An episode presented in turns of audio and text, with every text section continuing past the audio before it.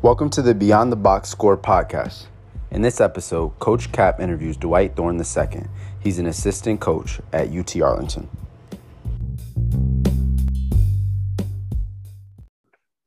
Coach, how's it going?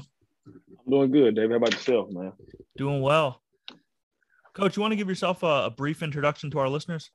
Of course. Well, um, my name is Dwight Thorne II. I am an assistant men's basketball coach at the University of Texas at Arlington. I have been here going on five months. My previous stop was the University of Denver. And then before that, I was at Georgia Tech University, or the Institute of Georgia Tech, sorry. The Institute of Technology. Oh, I'm not sure what it's called. I think it's actually called the Georgia Institute of Technology. That is what Georgia Tech is called. That's the official name. Man, that would be a lot longer of a name on the bottom ticker of E Yeah. so Georgia Tech for short. Okay. Talk about growing up in Texas, man. Man, um, I I think that Texas is the best place in the world, and for people listening to this, do not at me. I have all the facts ready to be sped out. So, Texas is is close to my heart. It's a place that I was born in, born to, and while we have our flaws and why things are, are different here in a lot of aspects, I do appreciate the the opportunity that Texas affords people the ability to have to live a comfortable life and not spend a lot of money. Um, and just the amount of people that are here, the diversity. That's one thing that I really appreciate about Texas and, and Dallas in particular, where I'm from. I grew up around a lot of different people, had a lot of different experiences through athletics, through academics, through friends, through um, relationships, and I was able to live a comfortable life here. So Texas and Arlington in particular and Dallas Fort area is always a place that, that I call home and always will have a dear place in my heart. So being back here at UTA now has been great. Um, God put me in a, a great position and I'm just very fortunate for. Awesome. You know, you were the first player in your high school's history to play on the varsity team all four years. You know, talk about those four years and, uh, you know, your coach, some of your teammates. Man, you know, I, I, forgot that fact, but that, that is true. At the time, that was I was the first one, but guys have, have broke that mold since I left. Uh, graduated 2006, so started high school in 2002. I was actually 13 when I started high school. So I'm, I'm a young guy. And then by the time I was on varsity, though, I was actually 14. So I was 14 years old, man, playing on varsity. And I want to say, you'll have to fact check this. I'm not sure you can, but I want to say I made like my first 12 or 13 shots on the varsity team.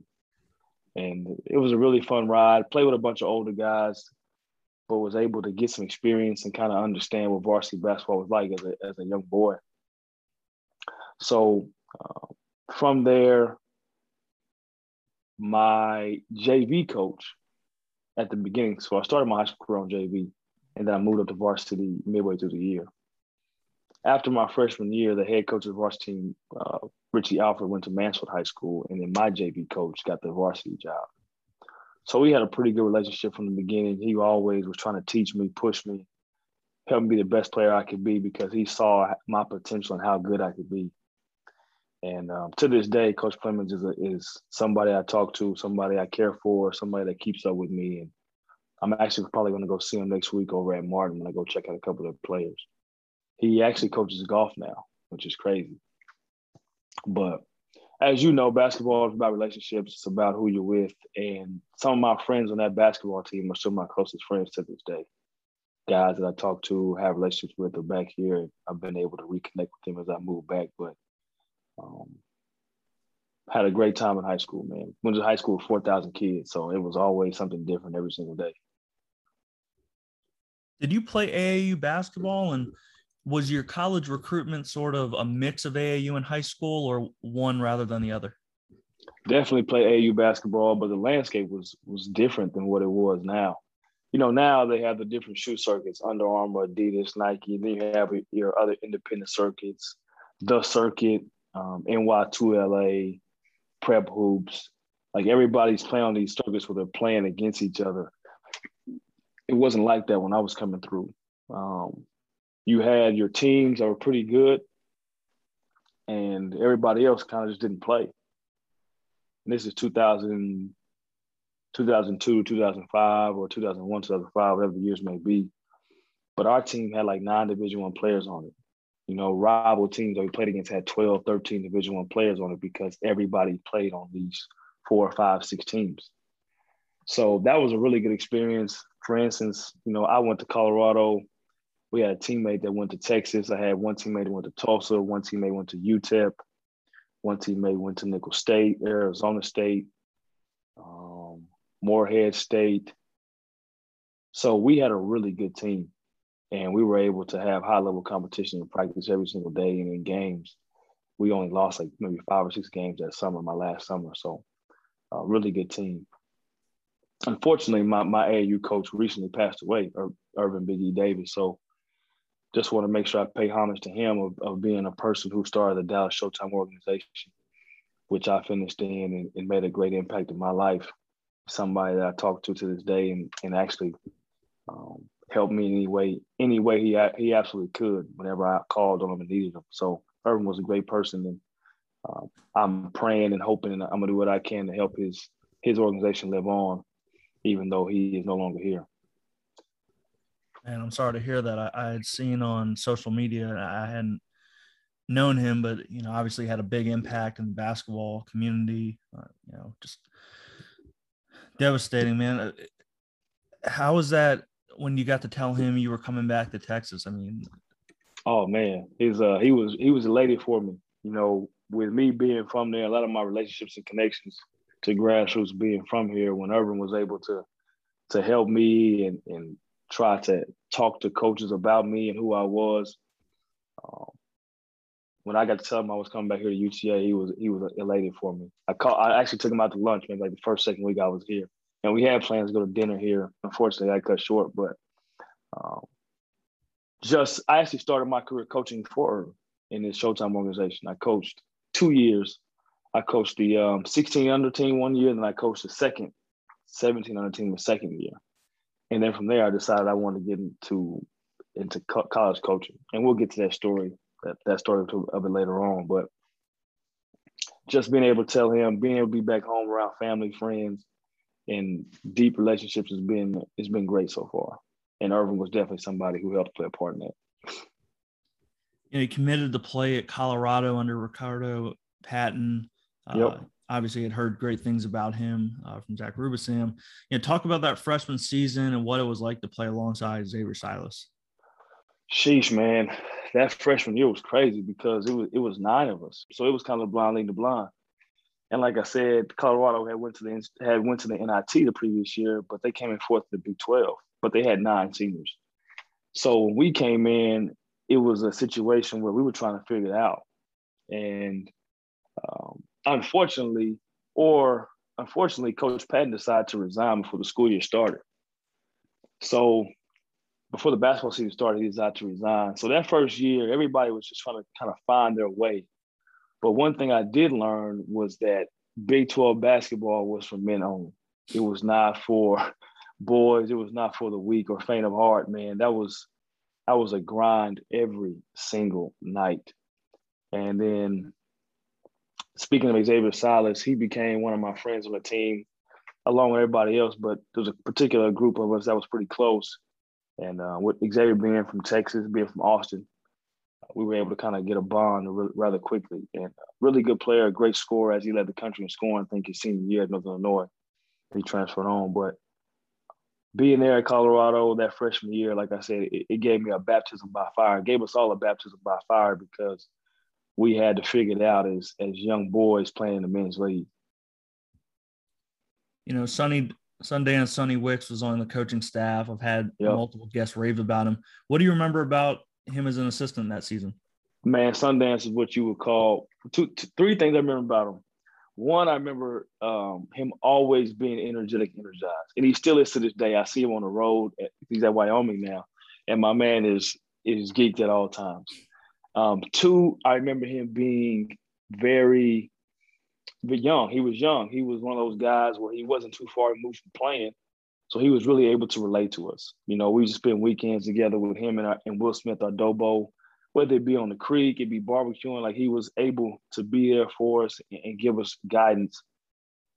And the third thing I remember of him was he was just very kind and big hearted. He really cared about us. And in a situation where you got nine freshmen, you're going to go through a lot of transition at the end of the year because Coach Patton resigned, like I talked about earlier. Sundance was kind of that guy that really tried to keep us together and, and give us uh, a lot of guidance. And I always remember that about him. Good stuff. Jeff Bzdelik uh, takes over, and you know, what did you know about him beforehand? Did he know about you? You know, was there any? Uh, was he recruiting you out of high school? Talk about kind of the transition. No, I did not know Coach Bzdelik at all, man, and it's it's crazy because I had a terrible freshman year. Um, I they used to call Coach P used to call me practice All American because in practice I was really good, but in the games, man, when that popcorn started popping, them lights got bright. It was something about it that it just kind of put me in my shell. um, as I, I can smile about it now, but it was really frustrating in the time, as you can imagine. So I started off starting. I started maybe our first two or three games. Um, because I, I was playing really well in practice. I earned that opportunity, but in the game, I could not put it together. So fast forward to my sophomore year, you look at my stats, and my stats were terrible. Um, I think I made a shot like 16% from three, maybe 30% from the field, and just an overall just bad season as a freshman. But you looked at my body, you looked at my size, looked at my skills. You could see while I was at Colorado, I was a I was a Big 12 player from the neck down. right?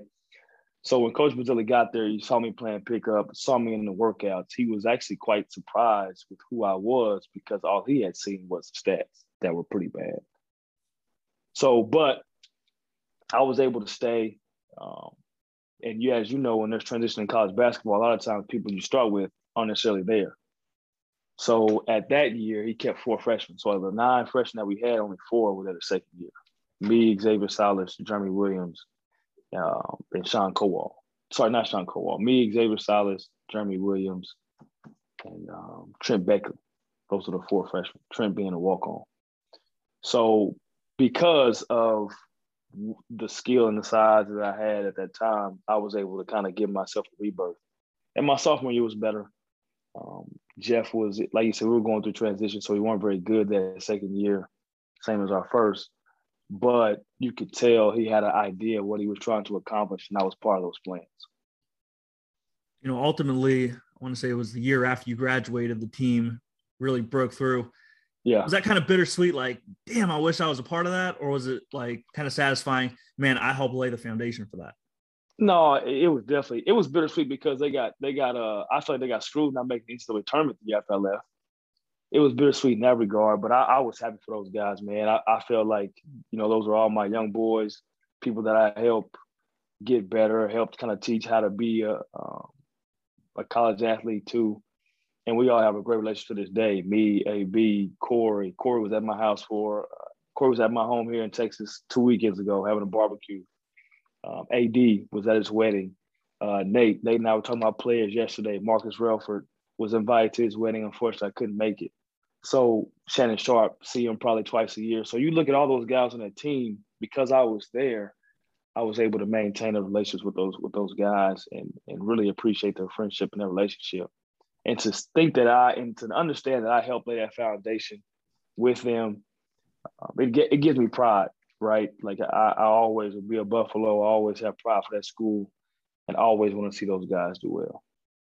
No doubt talk about your experience with athletes in action, kind of who was on the coaching staff, uh, and some of those fond memories. Athletes in action was great because it, it gave me I knew I wanted to play professional basketball when I got done, and as my career was progressing, I kind of see maybe the NBA wasn't going to be an option. Although I was striving for that, I think there's a lot of college, high level college basketball players strive to, to do.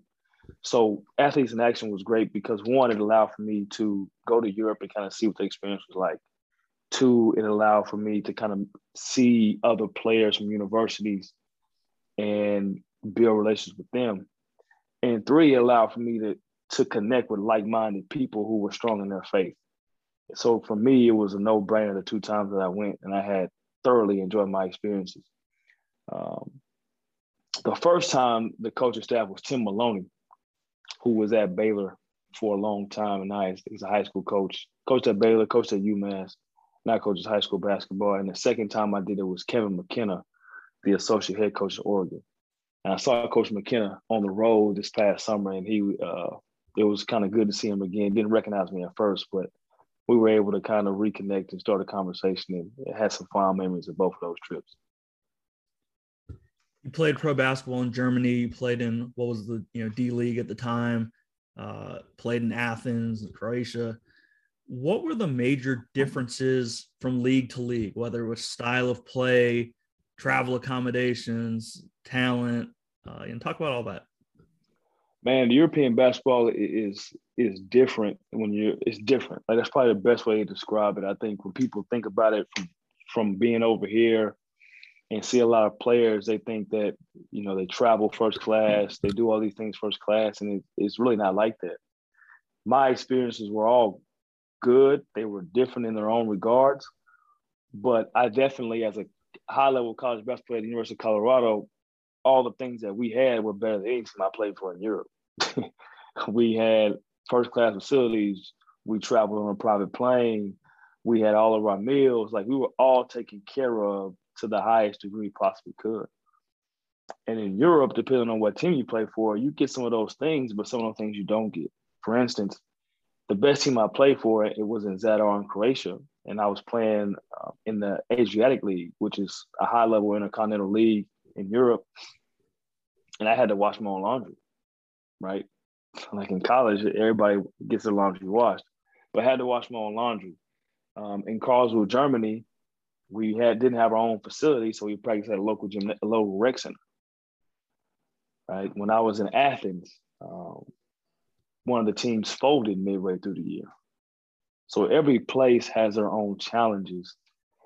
Um, but at the end of the day, you're playing the game you love. You're getting you're getting paid to do so and getting to travel the world. And it was a great experience. Every single stop had its like I said, it's good things and it's bad things. But the one thing I will say is that basketball is different from a standpoint of the physicality, right? Over in Europe, I like to say that uh, as long as you got your hands up, you can foul. You can do anything you want to do as long as you put your hands up. Referees just it's like they just look at the hands. Man, I would have like had a longer career if that was the case. like you can't foul with like you can't foul with your body. So as long as I put my hands up in Europe and I I hip check you, it's not a foul. Um, two, they really try to exploit what you what you do, uh, what you don't do great. They really try to make you use your weaknesses you know, here in here in America, we have scouting report, but we still try to stay within our schemes, defensively or offensively. I think in Europe, you know, especially defensively, if a guy can't go left, no matter what our scheme is, we're going to make him go left. If a guy can't shoot, no matter what our scheme is, we are going to make him shoot. So that was a, a good thing. And I think third, just the amount of shit work you put in. Right. There's one thing that's for sure. I got better as a basketball player because of the time that we were mandated to put in in Europe, practicing twice a day, morning, afternoon. Um, most of the time being skills in the morning and then just playing in the afternoon. And it's my job, so I was very fortunate to be able to do that. But you you're gonna put the time in. After retiring as a player, you stepped away from the game. Was that intentional, or were you actively trying to get into coaching? I know you talked about coaching with AAU were you able to, you know, was that your basketball fix at the time? So for me, I, I wanted to play until wheels fell off. Um, yeah. That was my goal when I got done with school. And I think different plan for me. I wasn't able to do that. I hurt myself, cut my career short a little bit. So when I was done playing, I kind of wanted to get away from the game. As you know, when you playing basketball, the ball kind of controls what you do, where you go, and how you do it. It controls your time. It controls everything. So in my mind, I wanted to get away from that and wanted to be able to control my own life, control what I did, and uh, be with my wife now, who was my girlfriend at the time. Just kind of see what life was like without having that little orange ball control it. But I kind of got roped in doing the grassroots AAU stuff, and I did it one year as an assistant, coaching 16U, and, and had fun with it. But it was time consuming right? Especially the spring and summer season. It's every weekend almost. It's time consuming. And then I did 17 under the second year as a head coach. And that was extremely time consuming. I had to fundraise, had to practice, had to travel, and had to spend some of my own money to facilitate being able to coach these guys and give them the opportunity to, to earn scholarships. So I said to myself, you know, if I'm going to do this and spend some of my own money, why not try to make money doing it? Why not try to make it a career and pour into these kids a different way at the collegiate level? Um, so I, I, was able to get a, a spot as a graduate assistant at, at Georgia Tech. And from there, my career has been ascending so far, just by the grace of God and just trying to be better every single day. Did you know anyone on staff at Georgia Tech prior to that? Was that kind of an AAU relationship that you met through the recruiting? It, Brian Gregory, I know head coach at the time. Uh, and talk about that staff dynamic as well. So, when I decided to make that move, I knew a couple of people that were in grassroots, obviously here in Dallas, but around the country so it's a guy named Matthew Verdon who currently works for Overtime Elite. And he had a relationship with my cousin who played in the NBA for a few years. And I told him, and I said, hey, man, I'm looking to get a college coach. I know you got relationships. Can you put some fillers out?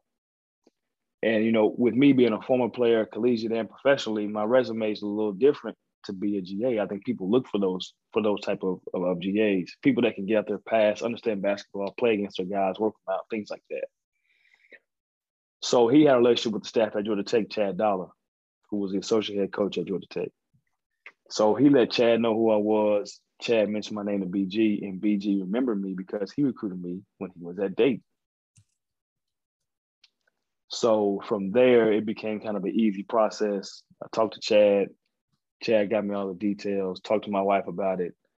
Talked to BG about it, and um, it was pretty simple from that point. It was a it was like a two three week process from when I spoke post spoke to BG to me being in Atlanta ready to rock and roll.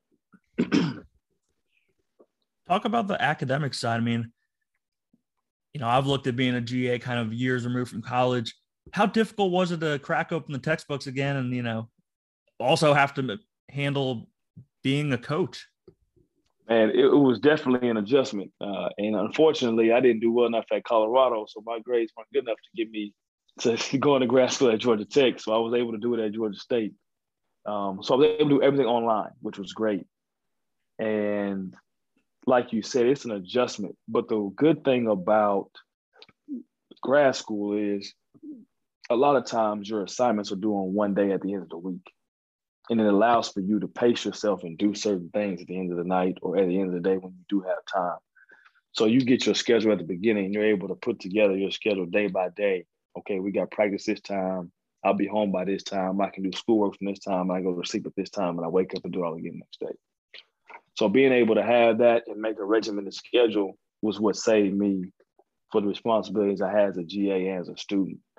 Um, but it lets you know. I think one thing it did for me was it let me know that there's always that there's time, right? I think sometimes people we get overwhelmed as people because we have a lot of things going on. Don't get me wrong.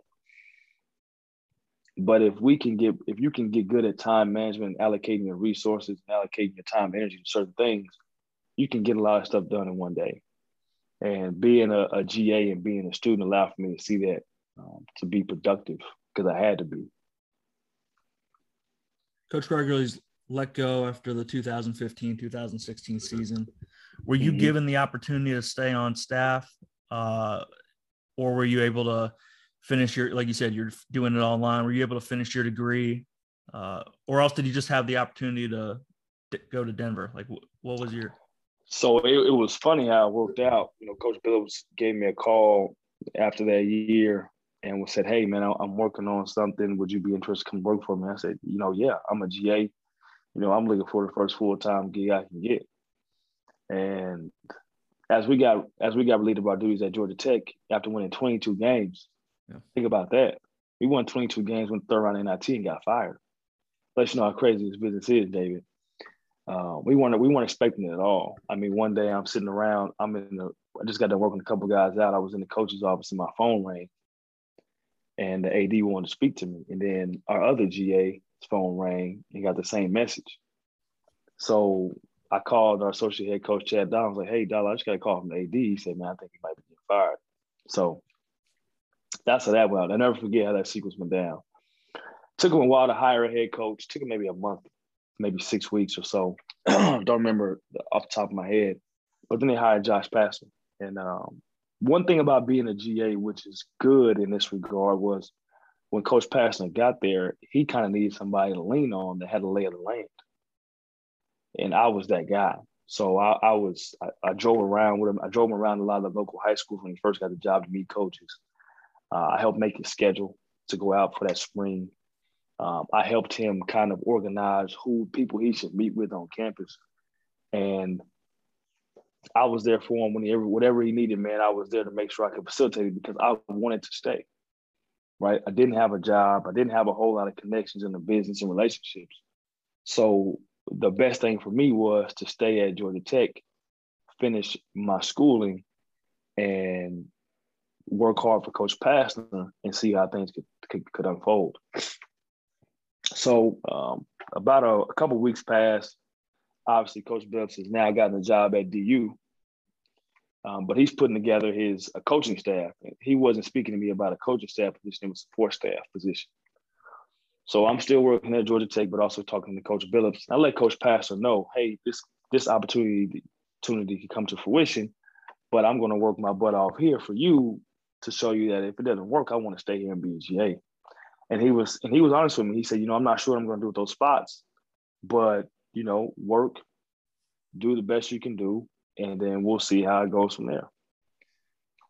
So, um, and then amongst all of this, David, I'm getting married. Hmm. I'm getting I'm getting married in that, that June. So bold strategy, Cotton, trying to get married during that GA spot, man. Man, bold strategy. Glad it paid man. off. Man, so I'm working. I'm trying to. I'm working on maybe getting a new job in Denver. Trying to keep my job in Georgia, and my wife is in Dallas planning a wedding. So I got a lot of things going on, man. But uh, but it all worked out. So Coach Pastner eventually tells me, "Hey, I, you can stay. I'm gonna hire you as GA." Um, and I accepted. Obviously, I don't have a job at DU yet, so I accept that job. And then maybe a week later, as my wedding is starting to come, the day I'm on the golf course, the day before my wedding, and Coach Billups calls me and offers me the director of operations position at DU.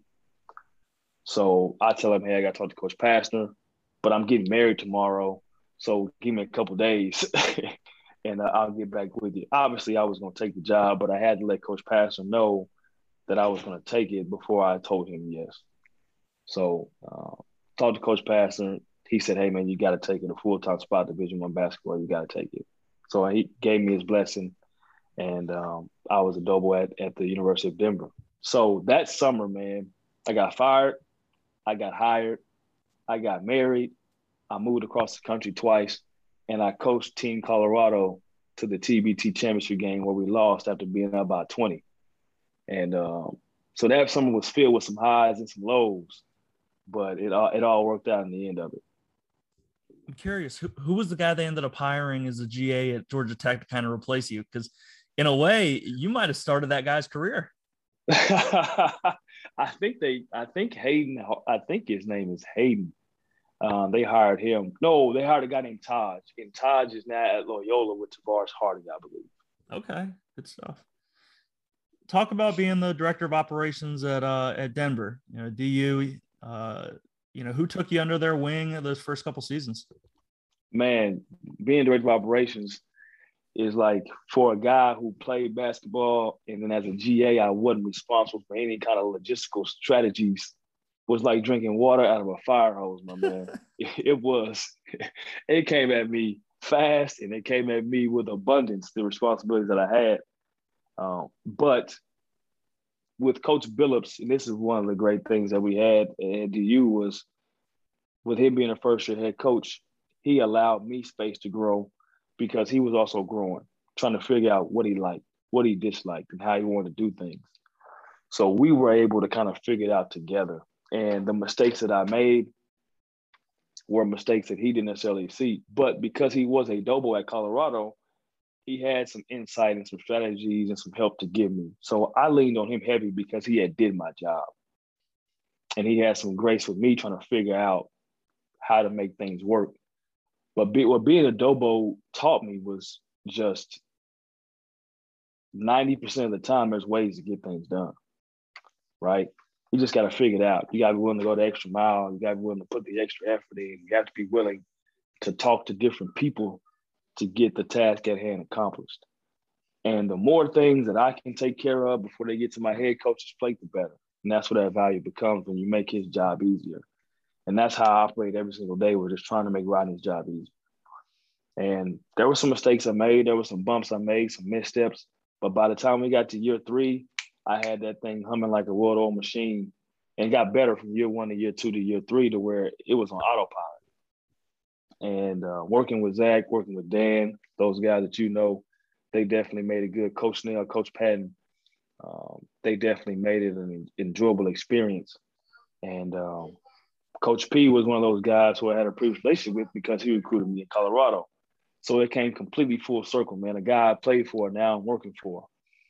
So it was it was a good thing. And then my wife's from Denver, from Littleton, Colorado specifically.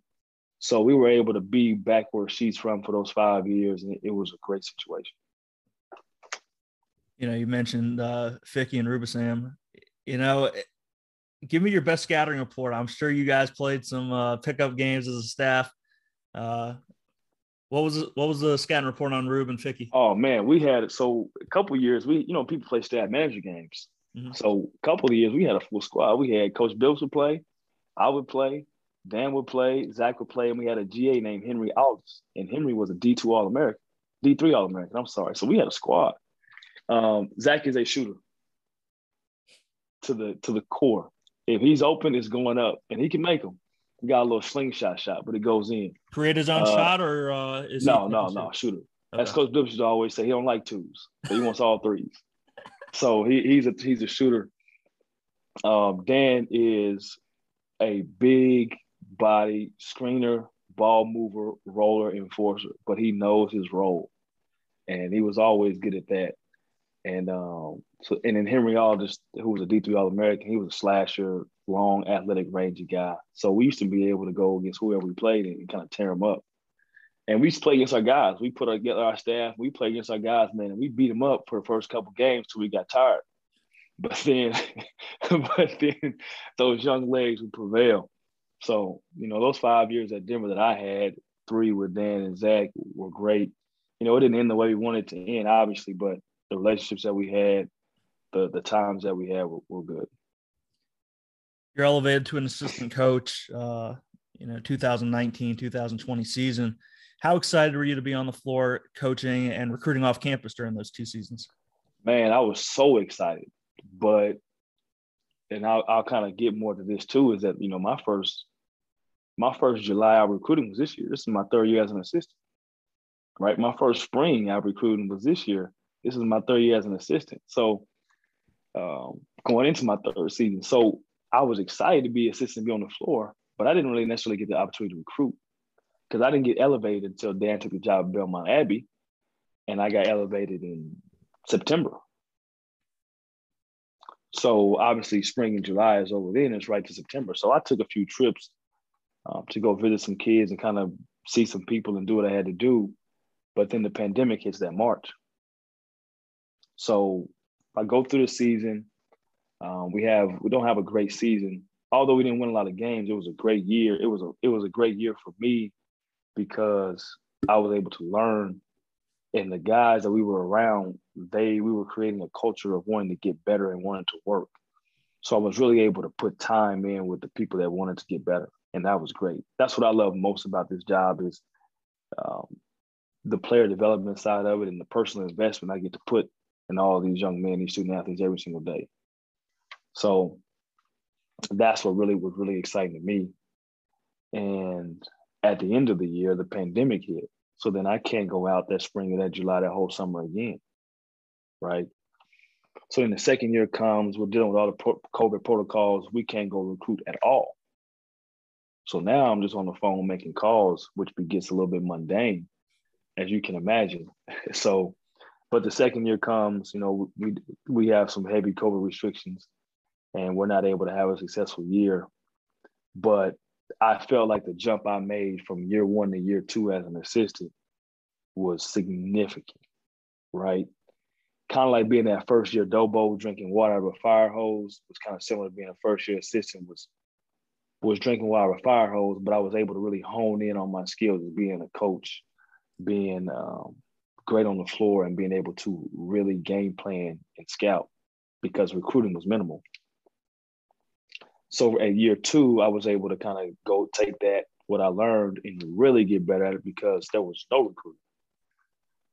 So now I'm hoping in year three it can all come together, kind of like it did as a Dobo, to where year three it's really humming. I'm able to really hit my stride and go from one level to the next level. In a way, do you think that not being able to recruit, you know, we talk about kind of stigmas and, and, and the unofficial rules of coaching, like you're more than a recruiter. Like that whole stigma, oh, he's on, he must be the recruiter. Like you're not able to recruit. So like you, you got to be well rounded. Of course, I, I, think that that's one. I never want to be labeled just recruiter. I want to be a basketball coach. I want to be able to develop players. I want to be able to game plan for opponents, and I want to be able to recruit good players. No doubt. And I want to be seen in that light. I want to be. People ask me, "Well, I'm good, better offensively or good or better defensively?" I want to be a basketball coach. I want to be well-rounded and be able to implement schemes, strategies, both offensively and defensively that be that can be successful for whatever team I'm on. So those are things I strive to do. And I think not being able to get out and recruit allowed for me to put more time into those areas, right? Because if you're you're game planning for so long, you're playing, you're practicing, like what are you doing the other time where you may be traveling, going to see players or traveling, going to watch tournaments? That's where you kind of honing your craft. So these last two years, I was really able to get better as a basketball coach, get better as a as a teacher, get better as a mentor by taking the time and learning a lot. So, and then to your point about being to just recruiter, I don't have a ton of recruiting experience because I haven't been able to actually do it. So this being my first full spring and summer, uh, definitely looking to make an impact here at UTA on the recruiting trail so that I can prove that that can be another feather in my hat.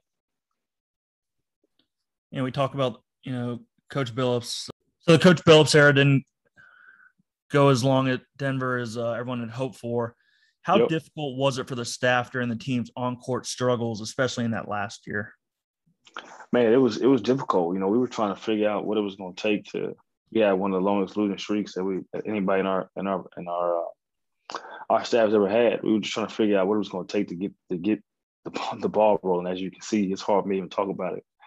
Um, but one thing it did teach me was that the chemistry, the camaraderie, and the culture uh, on basketball teams is, is paramount. It's it's so important. And by the time we were able to figure out how to get all three of those things aligned, it was too late for us. But um, I do believe that we that we taught the kids the right things. I do believe we treated them the right way. And I do believe that the experience they had as college basketball players was the best that we could make it. Unfortunately, it didn't show up in the win column. And obviously, when in this sport, you're paid to win games, and didn't work out for us. But I thoroughly enjoyed my time with Coach Billups. He became a friend of mine, somebody who I I wish the best for, and um, I'm more I'm sad. Obviously, I'm disappointed that we didn't make it basketball wise. But I'm extremely disappointed that I wasn't able to help him achieve his goals. When I look at my time there, that's kind of how it sums up for me is that I, I'm disappointed I couldn't help him achieve what he set out to do. So I hope he gets another opportunity and, um, you know, it, it's part of the business that we're in. So he's not coaching right now, not on staff anywhere? No, right now he's probably going to sit this year out. He had a couple of opportunities that he didn't get but you know, he had one year left on his contract, just had a baby boy. So um, he he's enjoying that time. You know, sometimes you gotta take a you gotta take a step back, reset, and kind of self-examine what happened, and we all do, and, and kind of go from there. So with Coach Billups is smart, he's young, he has relationships in this game, and I know he'll bounce back. Hope so. Uh, you know, Greg Young adds you to his inaugural coaching staff at UTA uh, mm-hmm. in this past May how excited were you to return to Texas, be closer to your family and mm-hmm. friends, and how many ticket mm-hmm. requests did you get off the bat? Man, I'm I'm elated. Like that's probably the best word I can I can say. I'm elated, and my family is too. with me having a young son born in the middle of the pandemic, May 2020, being 15 months, he's only been around his mother and I.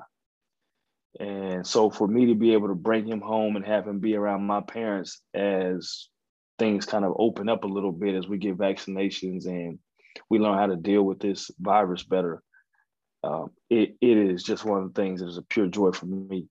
I'm an only child. So my parents, like I always say a joke, my parents got it right the first time, right? They didn't need anybody before me or after. So for, for, my mom to be able to be around my grandson, my dad to be able to be around their grandson, it, has been great to see. Um, I think that it's nothing but, but God, you know, giving me a blessing to be here because you you you're at Denver for five seasons, last two as an assistant, and we, we do not do well. That's why we are of our duties. And for me to be able to land here back home with Coach Young's inaugural staff, as you mentioned, in a good basketball league in a great mid-major place, it doesn't go this way.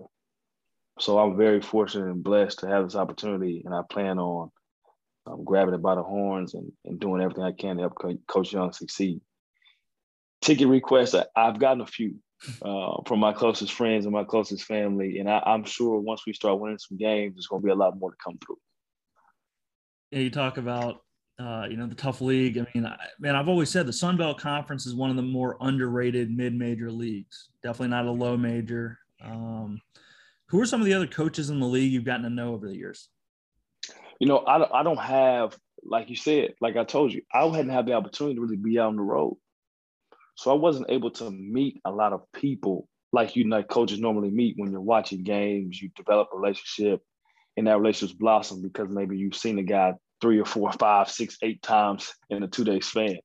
So, but a couple of people I know, uh, Coach TJ Johnson at Texas State, you know, Texas State came to DU last year and played, got to know him a little bit. Um, trying to think who else do I know in this league.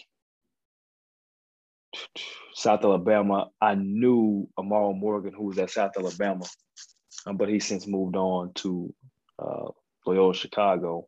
So I know the I know a man Mike over there, the Dobo at, at, at South Alabama, good guy, and that's kind of all I can think off top of the hip, man. You caught me off guard as I go through the league. Yeah, so, so you know, it's but, always interesting trying to be that guy who's scheduling games and you know trying to. Oh yeah.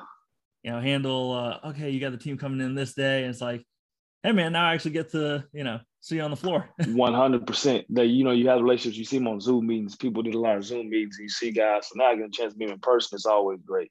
So, but I definitely looking forward to develop relationships with coaches in this league. It's a great mid-major league, good talent. As the games that I've watched, man, it's going to be a bear. Uh, I love our team though. I'm really excited about you know what our team looks like on paper, what we look like on the floor, to see how we compete in this league. How different is it for you personally even your wife, to adjust to the lower altitude after spending nine years in Colorado? Uh, you know, it, it's it's. I think it's much easier coming back than it's going. Um, I know it takes time to get acclimated, and, and when you're there, you actually you feel that there is a a difference. So I can't say it's been noticeable. Uh, I still play basketball, I still work out. I'm able to kind of uh, do it and be serviceable. I wouldn't call myself a high level player anymore, My body's getting a little older, getting a little slower. The fast twitch are becoming medium twitch. So, but uh, I, I like I love it here, like I said earlier. So I haven't noticed too much of a of a difference with the altitude. What's your ultimate coaching aspirations? Do, you, do you envision being a head coach down the road? For sure, I, I definitely want to be a head coach. Want to be able to make my own decisions and uh, run my program the way that I see, and help young men uh, be better versions of themselves. The reason I coach, I coach for three three reasons, right? One, I want to help these players be the best version of themselves, like I said. I want to be the coach that I wish I, I would have had. And I love the game of basketball. Those are three reasons that I coach, with the heavy emphasis on being the coach that I wish I had. Um, at every stop, right? There's always things missing that you miss maybe your coach that did or, or did more of and I won't be able to be all those things, but if I can be the best version of myself to help them be the best version of themselves, I feel like I'm doing my best. Um, and I love the game, like I said. So those are the reasons I coach. So if I get an opportunity to be a head coach, those three things will will lead my program and be what I kind of stand on to help better the young man that, that I'm coaching. You know, I haven't asked this question on the podcast, but what NCAA rule, if you had to pick one, would you change? Charge, block charge, 100%. I would eliminate it. Only time, the only time you can take a charge is on the ball. I like that. So no help side guy sliding in last. Yeah, minute. if you either either when you come either when you come over to help, either you jump or you get out the way. Interesting.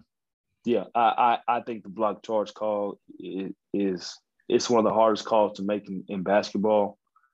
Um, there's a line on the floor that helps us make it that we can kind of so if, if we could eliminate some of the subjectivity or the objectivity of it, um, I think it can make the game better. I understand that charges are a big part of the game, and I understand that they're never going to go anywhere.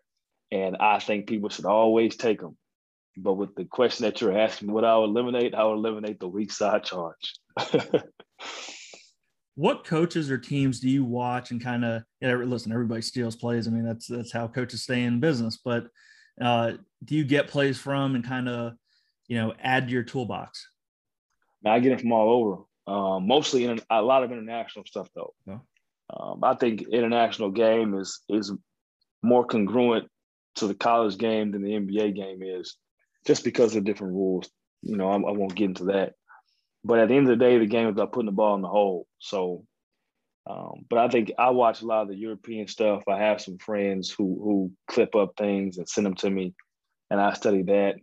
I think in college, I like to study some of the high scoring teams or, or high efficiency offensive teams that we watch or that we play against in the, in the college basketball.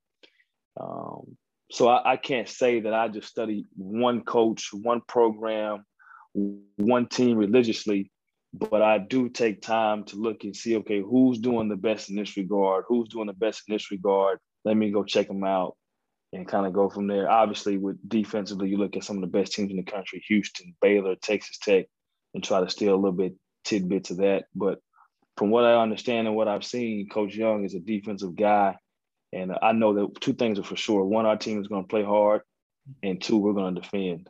And if you can do those two things, you're probably going to have a chance to be on the floor. So I'm I'm excited to learn from him in in, in the defensive space. Good stuff. Coach, we come to the segment I call start bench cut. Uh, Let's start do it. one, bench one, and cut one. Okay. Nike, Adidas, Under Armour. Man, I knew you were gonna hit me with that question. Uh, I got to represent for Under Armour now. I'm Under Armour school, so I'm a I'm a starter. Um, I'm a bench Nike. I think Nike makes the absolute best apparel. Nobody comes anywhere close. But because I wear Under Armour now, I'm, I'm gonna have to make them take a back seat. And by process of elimination, Adidas is gonna get cut. Okay, being a Texas guy, Troy Aikman, Tony Romo, Dak Prescott. Dak Prescott's getting cut. Troy Aikman is gonna start, and then I'm gonna sit Tony Romo. Okay, especially in the playoffs, right? OutKast, Wu Tang Clan, Public Enemy. Ooh, that's a tough one. Uh, OutKast obviously is my era. Like that's my era, so I'm gonna start them. Wu Tang, I'm gonna bench them, but I need to have a big bench because they got all those members and uh, I'm gonna have to I'm gonna have to cut Public Enemy. Although I do appreciate, you know, their message and what they stood for cultural wise in their time. And Flavor Flav, how can you dislike Flavor Flav and Chuck D? Whataburger, Raising Cane's, Chick Fil A. Chick Fil A, I'm gonna start. I, I love Chick Fil A. Whataburger, I'm a bench. I am a native Texan, but Chick Fil A is better and Raising Cane's I would cut. You give me some hard questions here, Dave. Man, these are all great establishments, and I don't eat a whole lot of fast food, but I'll take either one of those three. Last one, Coach. Uh, Hoop Dirt, verbal commits, NCAA transfer portal. Hoop Dirt, because even though the information might be a little bit dated, I always can follow the trail to get to what I got to get to. So I'm gonna start Hoop Dirt. Um, I am going to bench the transfer portal because it is a pure chaos in that thing. And then uh, verbal commits I'll bench. Who are three guests I should have on the podcast? Ooh, three guests. Obviously, I'm gonna speak about my relationships that I have. I think you should have Coach Ricardo Patton on here. He he's an interesting man. you know, a lot of basketball coaches, they coach basketball and that's kind of it, right? You don't have too many hobbies. That guy plays golf. He's great. He's a fifth degree black belt. He trained dogs. He um, he is coached high school basketball, college basketball.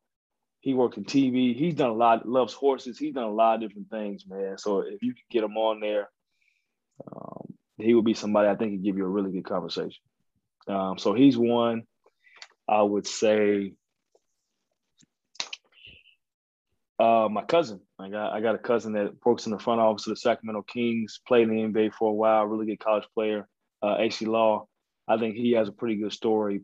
Played European basketball. That I think people kind of forget about him and, what he actually accomplished because his professional career wasn't as, as good as maybe some projected. But uh, he's done well for himself. He's done well in his basketball career. I'm, I'm very proud of him. And uh, Coach Young, man, I think Coach Young might be the most known unknown in, in Division One college basketball. Been coaching for 36 years, long as I've been alive.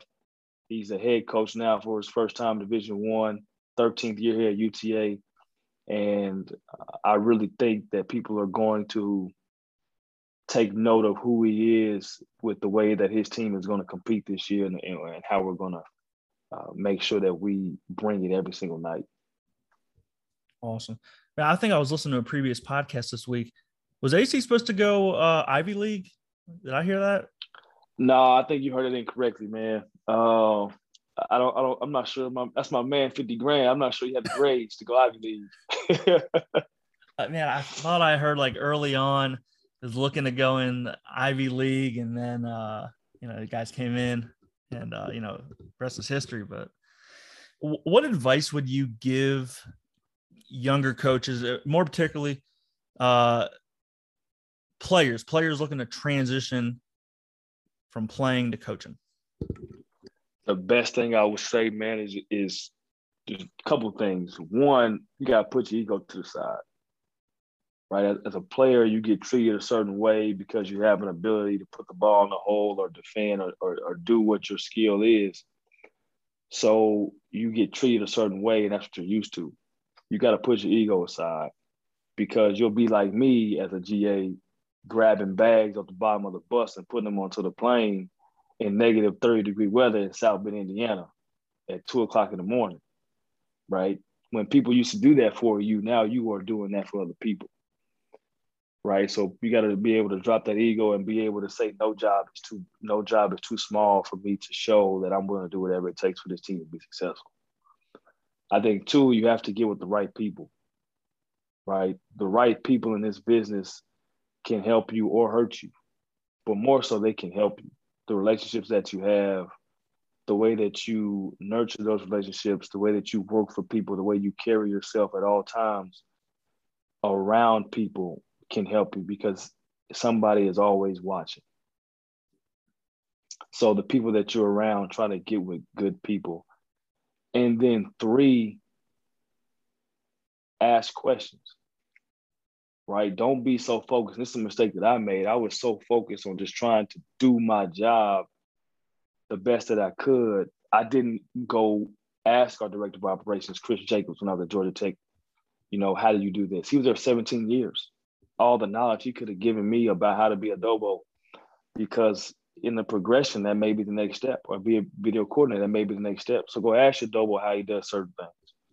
Go ask your video coordinator how he does certain things. Go ask your assistant coach, your head coach, how they do certain things. You know, the worst they can say is no if you ask for something and they can maybe tell you I don't have time right now, but hey, let's do something tomorrow. Don't feel like you are a burden to somebody if you come prepared with questions that can help you get better. Because I think as humans, innately, I think we want to help, but I do, I do think we don't want our time to be wasted. So when somebody comes to you with questions that are half baked or don't really have any reason that they're asking behind it, you may get a little frustrated. But if somebody comes to you prepared with questions and it's you see that the genuine desire to get better, I think that we want to help. Good stuff, coach. You know, if listeners want to get in touch with you, email, social media, what have you, what's the best way? Man, I, am not gonna give my phone number out over the internet, but I've had the same number since I was in ninth grade. So if you know somebody know me, they got it. Um, my email is on the website, and my Twitter is on the website as well. But my email is dwight.thorne ii at uta.edu, and my Twitter and Instagram handles are both dlt underscore twelve fifteen. So you can reach me on on all of that. And my name is my name, Dwight Thorne II. So if you Google me, if you search, you'll be able to find me. And like I said, my phone number's been the same. So if somebody got it, it's the same one. Coach, I can't thank you enough for coming on the podcast. You know, we got connected years ago when I reached yep. out about having a shoot around at, at DU. I'm coaching a centenary at D3. Uh, again, first coaching experience. And I mean, I can't thank you enough for the hospitality. Uh, and then fast forwarding to even last year, you showed one of my former players around the arena when he was in Colorado, and he just goes, yep. "Man, that coach is elite." Like, just kept saying, elite, man. "The facility, elite." This guy's elite. So just, man, that was like, his favorite word that day, huh? Exactly. So, man, just on a personal level, like, thank you so much for, uh, you know, helping me over the years. Uh, I've enjoyed following your progression, uh, you know, as a coach in your career, and I know great things are uh, just ahead for you man, David, I appreciate you having me, man. You know, um, I think that being genuinely true to people that you come in contact with, people that want help, is how we progress as people. So uh, I appreciate you for having me on here. If I can help you, like I said, just hit me, and I'll do what I can. I can't do a lot yet, but I'll do what I can. And uh, like I said, once again, thanks for having me, man. It was a pleasure. I think anytime you know people can kind of hear a different story or a different way, you can add that tool to your toolbox. No doubt, man. All right, coach. I appreciate you, man. All right, David. Thanks, man. Peace. Yep. Thanks for listening to the Beyond the Box Score podcast. Don't forget to subscribe, leave reviews, and rate five stars.